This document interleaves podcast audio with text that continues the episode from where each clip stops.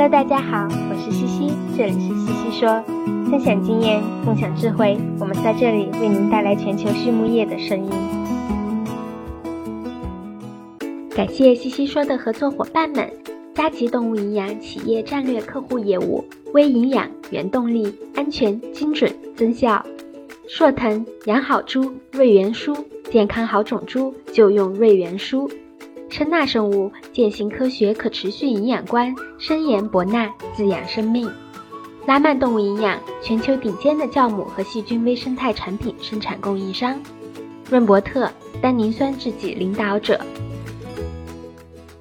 今天的话，就有幸邀请到了我的师妹，就在江西农大的李艳娇老师。那首先就是介绍一下你自己。嗯，好的，那个师兄哈，呃，非常感谢你这个提供的这个机会，那我就先简单介绍一下自己，呃，就是 Hello，大家好，我是李岩娇，就是可能关注那个西西博士公众号一样快报板块的读者对这个名字可能有那么一丢丢的眼熟，呃，因为我就是那个版版图板块作者之一李岩娇博士，非常感谢我师兄徐浩洋提供的这个机会，就是能跟大家分享我入职以来的一些工作经历和心得体会。嗯，我尽可能的以一种一镜到底的方式来阐述我个人在高校的工作与生活，希望大家能以观影者或旁观者的视角来观察、留意并思考，呃，也许能给大家带来不一样的感悟，带来一些可能的帮助。嗯，接下来我正式介绍一下自己，我本科毕业于河南农业大学，专业是动物科学，在南京农大硕博连读取得了博士学位，专业是动物营养与饲料科学。我硕博连读期间呢，是跟跟随高峰老师做的猪营养与肉品质调控方面的研究，然后博士毕业之后就到江西农大动科院工作，从事的是肉牛营养与应激调控方面的科研工作。呃，这个有心的这个听众就现在可能会听出来一点区别，就是我博士期间做的是猪营养，然后我后面都工作以后又做了肉牛的营养。呃，后边呢也会就是跟在大家详细来介绍一下。嗯，就是我也比较好奇，你是缘何进入到畜牧行业的？嗯，就是说到畜牧行业啊，就是呃，这个跟班上的一些同学应该都是一样的。然后我是被调剂到动物科学这个专业的，因为进入大学以前，我想象中的这个动物科学就是在大草原上骑着马，然后背着小药箱，哪里的动物生病了就去哪里。然后入学以后呢，才发现这个动物科学其实是搞畜牧养殖的，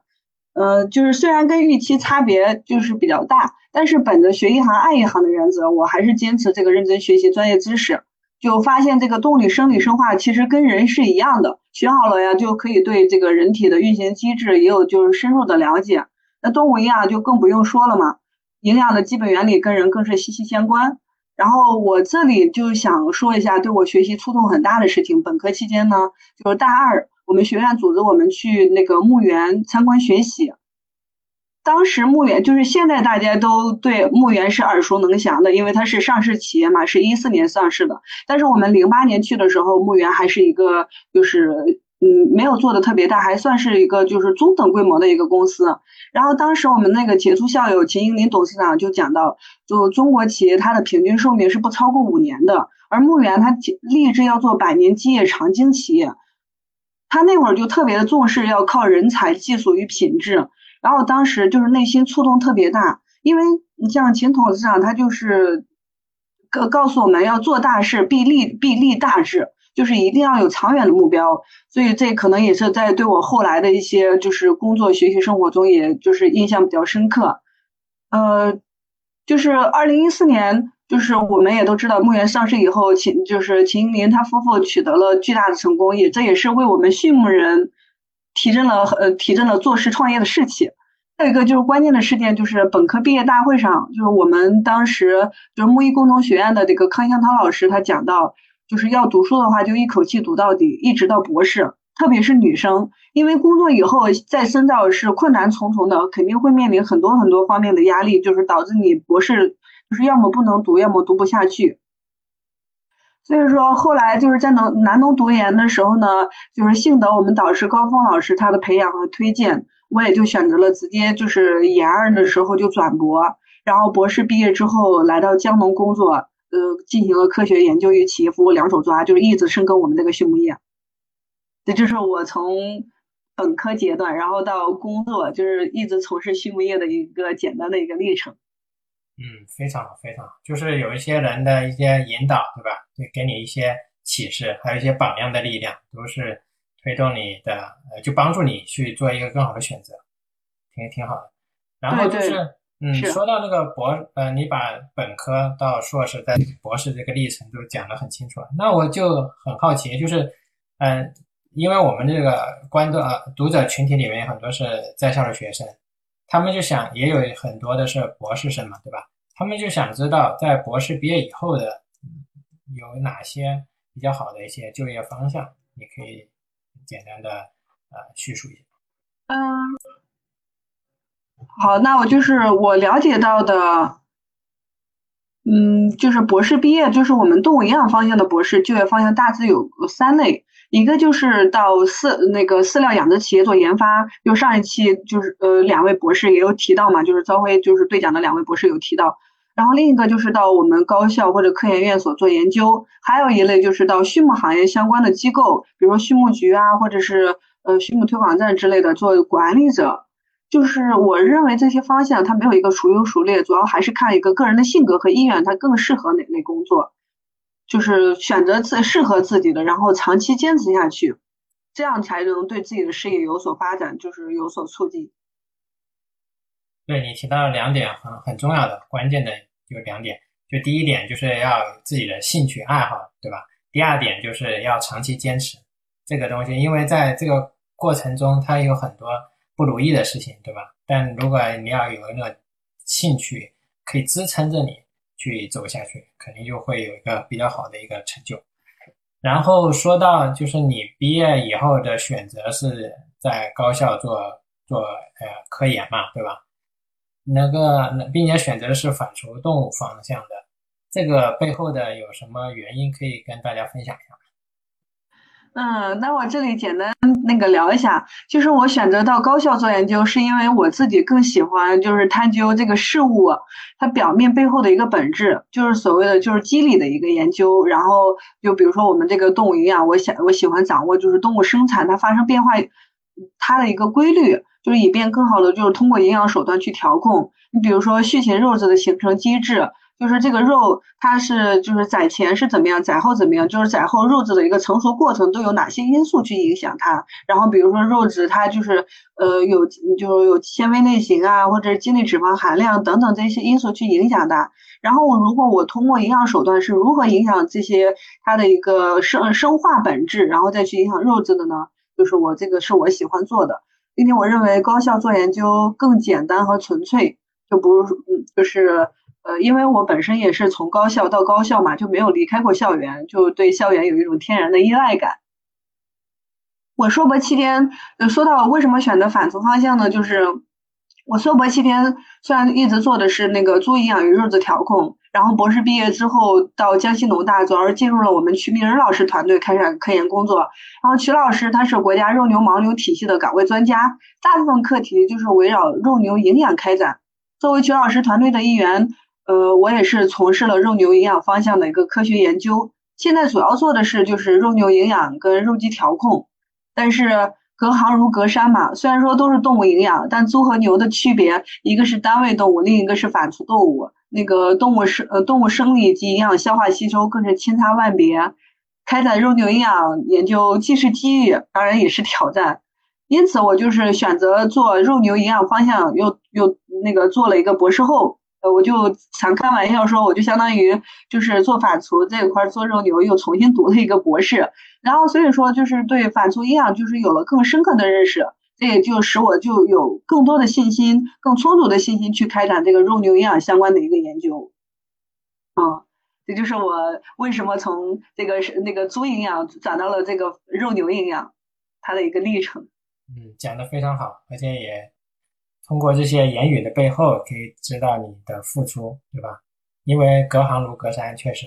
即使是在都是在动物呃营养领域，对吧？不同的呃单位动物跟反刍动物的差别太大了，所以说就导致你的研究的一些背后的细节，对吧？就有很大的差别。那那那讲到就是高效的这做科研，那你平常的一个工作有一些那就是大致的一个内容，可以给大家就是讲述一下，还有一些在工作中的一些心得体会。嗯，我工作的大致内容就是因为我当时入职的时候，我们学校招聘一些科研岗，有几年是招聘科研岗的，所以我就是科研岗就是身份进来的，平常。就是较少承担个教学工作，主要做的是科研，包括自己看文献，就是写论文、写项目、申报相关的知识产权，比如说专利啊等等之类的。就是指导研究生开展试验、撰写学术论文。还有近几年的话，就是响应国家的号召，就是把论文写在祖国大地上。所以说，也就更多的去服务这个肉牛生产相关的企业，能使自己这个相最新研究成果落地转化。同时呢，也能调研企业它实际的一个生产问题，立足生产需求去开展研究。比如说，我现在做的一个课题就是这个呃新进牛过渡期它的一个应激缓解以及这个营养调控手段，去给它促进它这个生长性能。然后就是我我在了解到，现在我们国家它这个肉牛呃之前是前呃在从零八年左右开始，那会儿就有肉牛运输应激综合症。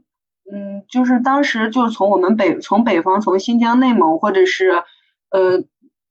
或者是东北去调运牛到这个中原地带，到河南或者到南方地区来养殖，它这个肉牛运输应激综合症致死率特别高，有的甚至就是说这个肉牛企业垮就垮在这个运输过程，它这个牛的一个高死亡率。然后就是就近些年来，就是随着这个人们对这个运输应激综合症它的一个高度认识，然后就。大大降低了这个肉牛在运输过程中它的一个以及到场之后的一个死亡率，就是有的牧场做得好的话，它就可能达到零死亡率。但是我就发现，虽然这个问题解决了，但是它这个运输后过渡期这一个月之内，其实这个肉牛它的一个生长性能还是比较缓慢的。另外，如果这一阶段如果调理不好的话，会影响到它后期它的一个近十个月的一个育肥性能。所以我就是针对企业这一个难点，然后就是去。去给它进行运输这一个月，它这个生产性能缓慢，然后发病率高，然后就通过了一些就是多组学的一个手段，嗯，比如说那个红基红基因组学，呃，呃，就是红基因组学和代谢组学去探究它这个生产缓慢背后的一个机制，然后再经过通过营养去调控，呃，就是这样这样子。所以说，就是我们这个做科研科研的人员是不能离开这个实际生产的一个需求的。从生产中发现问题、提炼问题，然后再去解决问题。我觉得这个是我们眼下就是做科研的一个呃比较实用、比较实用，然后比较有意义的一个方向。对于心得体会，就是我认为，呃，我自己个人的经验是，我觉得时间是最宝贵的。做事之前一定要认真的规划，就是制定目标，提高我们这个时间的利用效率。因为感触很深的就是，现在很多的项目人才称号的它的申报都是有年龄限制的。你比如说青，就是一些很多青年的项目，甚至到三十五岁就不能再申报了。特别是国家基金青年项目，就是青基嘛，我们讲的。然后包括一些人才称号等等都是。所以说毕业之后，呃，大家就是在读的那个学生，在博士毕业后打算到高校工作的，博士在读的时候就一定要充分利用这个时间，多出成果，尽早毕业。哪怕你起早贪黑，甚至一天就十个小时、十二个小时，就是扑在这个科研上，都是不为过的。因为你现在把这个实验结集出来，就是为你将来这个事业的发展提供更充足的一个发展空间。然后就是再者一个，就是心态要稳，要自信。因为科研工作中、科研过程中，他的一个论文投稿啊，还有项目申报，都很都会有很多的挫折。就是坦然接受失败，多从自身找问题。比如说你的论文写作是。你这个研究背景没有写清楚，还是讨论写的不够深入？你这个项目没有做，是因为是不是因为你这个科学问题的凝练还是不够到位？就等等一系列的啊，所以说大家在针对每一个项目申报的时候，你不能看它是国家级、省级或市厅级的，就是都是要好好的去准备的，把它就是嗯以国家基金的标准去申报、去撰写这个基金基金这个申报书。所以我就想说，就是要自信，呃，失败的时候心态要稳，就这一些，然后就是利用好时间，规划好时间，这就是我的一个工作中的一个心得体会。你讲的非常好，你说了很多，就是一些工作中的心得体会，还有包括给现在在读的一些博士生的一些建议，对啊，这就是尽早做准备，为自己的以后的呃科研的道路上尽量铺好路，对吧？然后我通过你的讲述的话，了解到就是你主要的方向还是在肉牛产业，对吧？特别是南方的肉牛产业。那关于南方肉牛产业的一些行业的一些现状。以及未来的一个前景有没有一些展望？那我就那个，因为这种一般可能就是行业大专家来讲的，我就说一下自己的一些浅见吧。就是目前我我国就是总体它的一个肉牛生产情况，就是呃这个生产不能满足需求的，因为它的肉牛消费量就是很多就是牛肉还有一一大部分是通过国外进口的。嗯，然后对于我们，所以说我们这个肉牛肉牛行业的一个前景还是比较广阔的，因为现在就是说畜牧业来说，就是生猪企就是生猪产业，然后就是家禽就是蛋禽、肉禽，以及包括奶牛，它都是已经发就是发展它科学化程度以及企业化程度都是很高的，而我们这个肉牛呢，其实相对这些企呃这些嗯就是以上提到的畜禽产业，就是相对比较滞后，我们行业内通常说是。呃，肉牛它的一个研究水平要落后于奶牛十年甚至到二十年的一个水平，所以说我们这个肉牛还是肉牛行业是大有可为的，并且现在国家很多政策，然后就是也会倾斜到肉牛的一个养殖，因为就是毕竟要饭碗端在自己的手里嘛，我们这个肉牛生产也是尽力尽尽量可能的是国内生产满足国内需求，然后对于我们这个南方产业，因为我是在江西，江西属于南方，典型的就是南方肉牛生产嘛。最大的一个问题，我们认为，一是就是牛源的问题，再一个就是粗饲料利用的问题。牛源的问题呢，就是我们呃江西这边大部分还是从就是我刚才提到的，就是从新疆、内蒙或者是东北去调运调运这个架子牛的，呃，我们就是本地的母牛还是很少的。而现在就是说，随着国家对这个肉牛行业的一个重视。其实北方他们自己也要发展肉牛，他们就讲就就觉得，因为你这个牛你运到了南方，然后还是也有经济效益的，我为什么不在北方生产，北方育肥，然后我再去卖呢？因为北方它的一个大宗的粗饲料利用就是有有很多的，所以说现在就是出现牛源紧缺的问题，这样就倒逼我们这个南方就是应该扩展这个母牛群，去多去去养殖这个肉牛，就是肉牛母畜，然后自己。提高这个呃，就是架子牛它的一个储量，这是其一。再一个就是粗饲料问题，因为我们南方就是就是丘陵山坡，不像北方就是有大有大块的平原就可以生产玉米青，就是这个全株玉米青除啊，或者是去生产牧草。所以说我们就是尽可能就是粗饲料利用本地化，因为我们从从北方或者中原、安徽、河南就是运运秸秆过来，就是成本会很高，运草不比运牛嘛。所以说，我们这个粗饲料本地化，尽可能去开发，就是我们南方这些本地的这个粗饲料资源，比如说秸秆它的一个利用，